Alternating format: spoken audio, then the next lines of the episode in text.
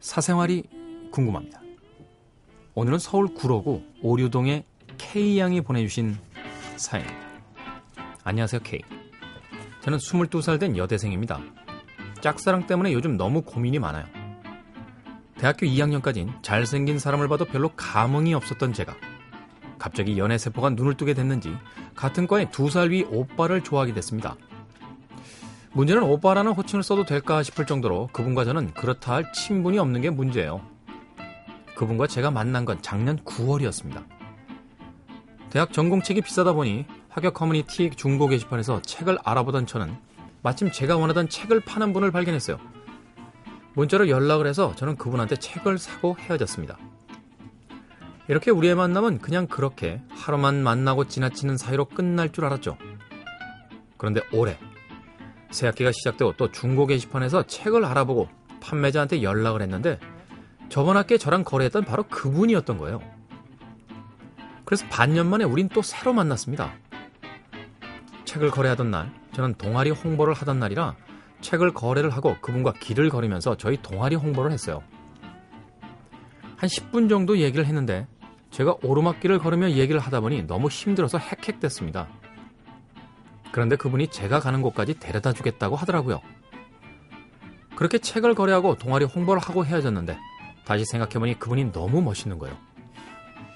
뭘 했다고 멋있어 지금 아무것도 안 했는데 일단 외적인 부분에서도 제 눈에 콩깍지가 씌인 것처럼 키도 크고 잘생긴 것처럼 보였고 저를 데려다주는 배려가 그냥 또 너무 마음에 들더라고요.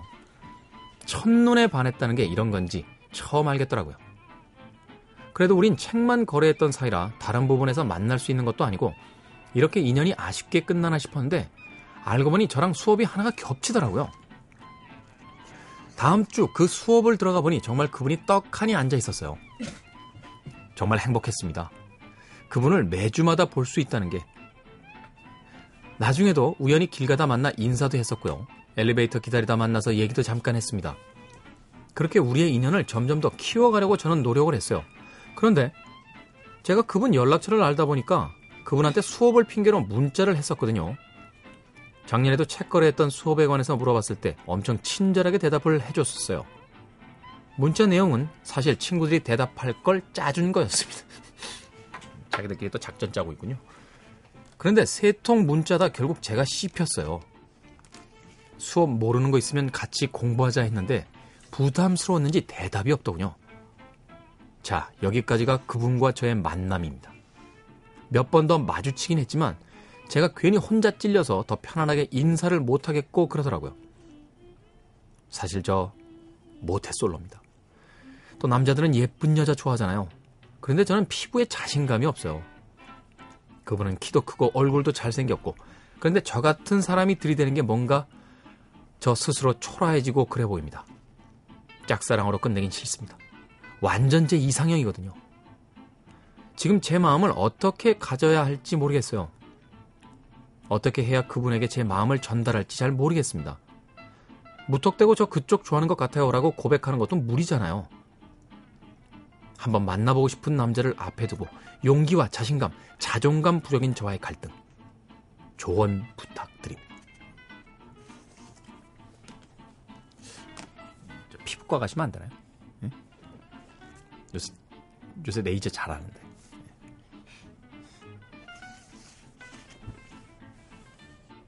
마지막 문자에 한 번 속칭 씹혔다고. 네. 용기가 정말 없으시군요. 아니야. 여자들 입장에서는 그럴 수도 있을 것 같아요. 그죠? 더군다나 선배고. 뭐, 우리, 그, 유미나 작가님이나 김국장님처럼 노련한 나이라면 모르겠지만, 대학교 2학년생들은 쉽지가 않거든요. 제 생각에 아마 그, 저희 스텝이신 여성분들은 어, 남자가 마음에 드시면 돌도끼로 정신을 잃게 한 다음에 어, 업고 가실 만한 그런 정도의 연륜이 되신 분들이에요. 만날 수 있는 일단 계기를 만들어야 되잖아요. 계기를.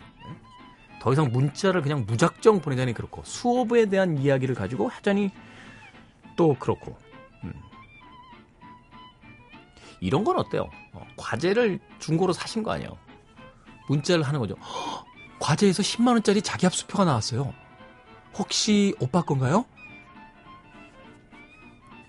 없던 거로 하겠습니다. 네, 호응이 전혀 없군요. 없던 거로 하겠습니다. 네. 아니면 어떤 작은 메모 같은 걸 발견했다는 듯이 저에게 파신 책을 뒤지다 보니 어떤 메모 같은 게 하나 나오는데 혹시 아, 이것도 내가 너무 일본 영화를 많이 봤구나. 가만히 보니까 무슨 러브레터 이런 데서 다 나왔던 것 같아요. 어떻게 해야 되지? 어? 어떻게? 예쁜 여자친구랑 같이 있을 때 그 오빠를 아는 척해. 이것도 비참하다. 이것도 비참.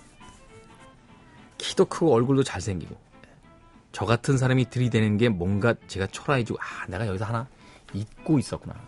놓치고 있는 부분이 있네요. 이 남자분 하지 마세요. 네, 하지 마십시오. 오리동의 K양. 음, 점점 더 상처가 커질 거예요. 왜냐면요. 벌써 우연한 만남이 몇 번 있으셨잖아요. 그죠? 서너 번 이상의. 수업도 같이 듣고. 남자분이 만약 K양이 마음에 들었으면요. 먼저 말을 걸었을 거예요. 아, 난 왜 이런 게 보이지? 아, 슬프다.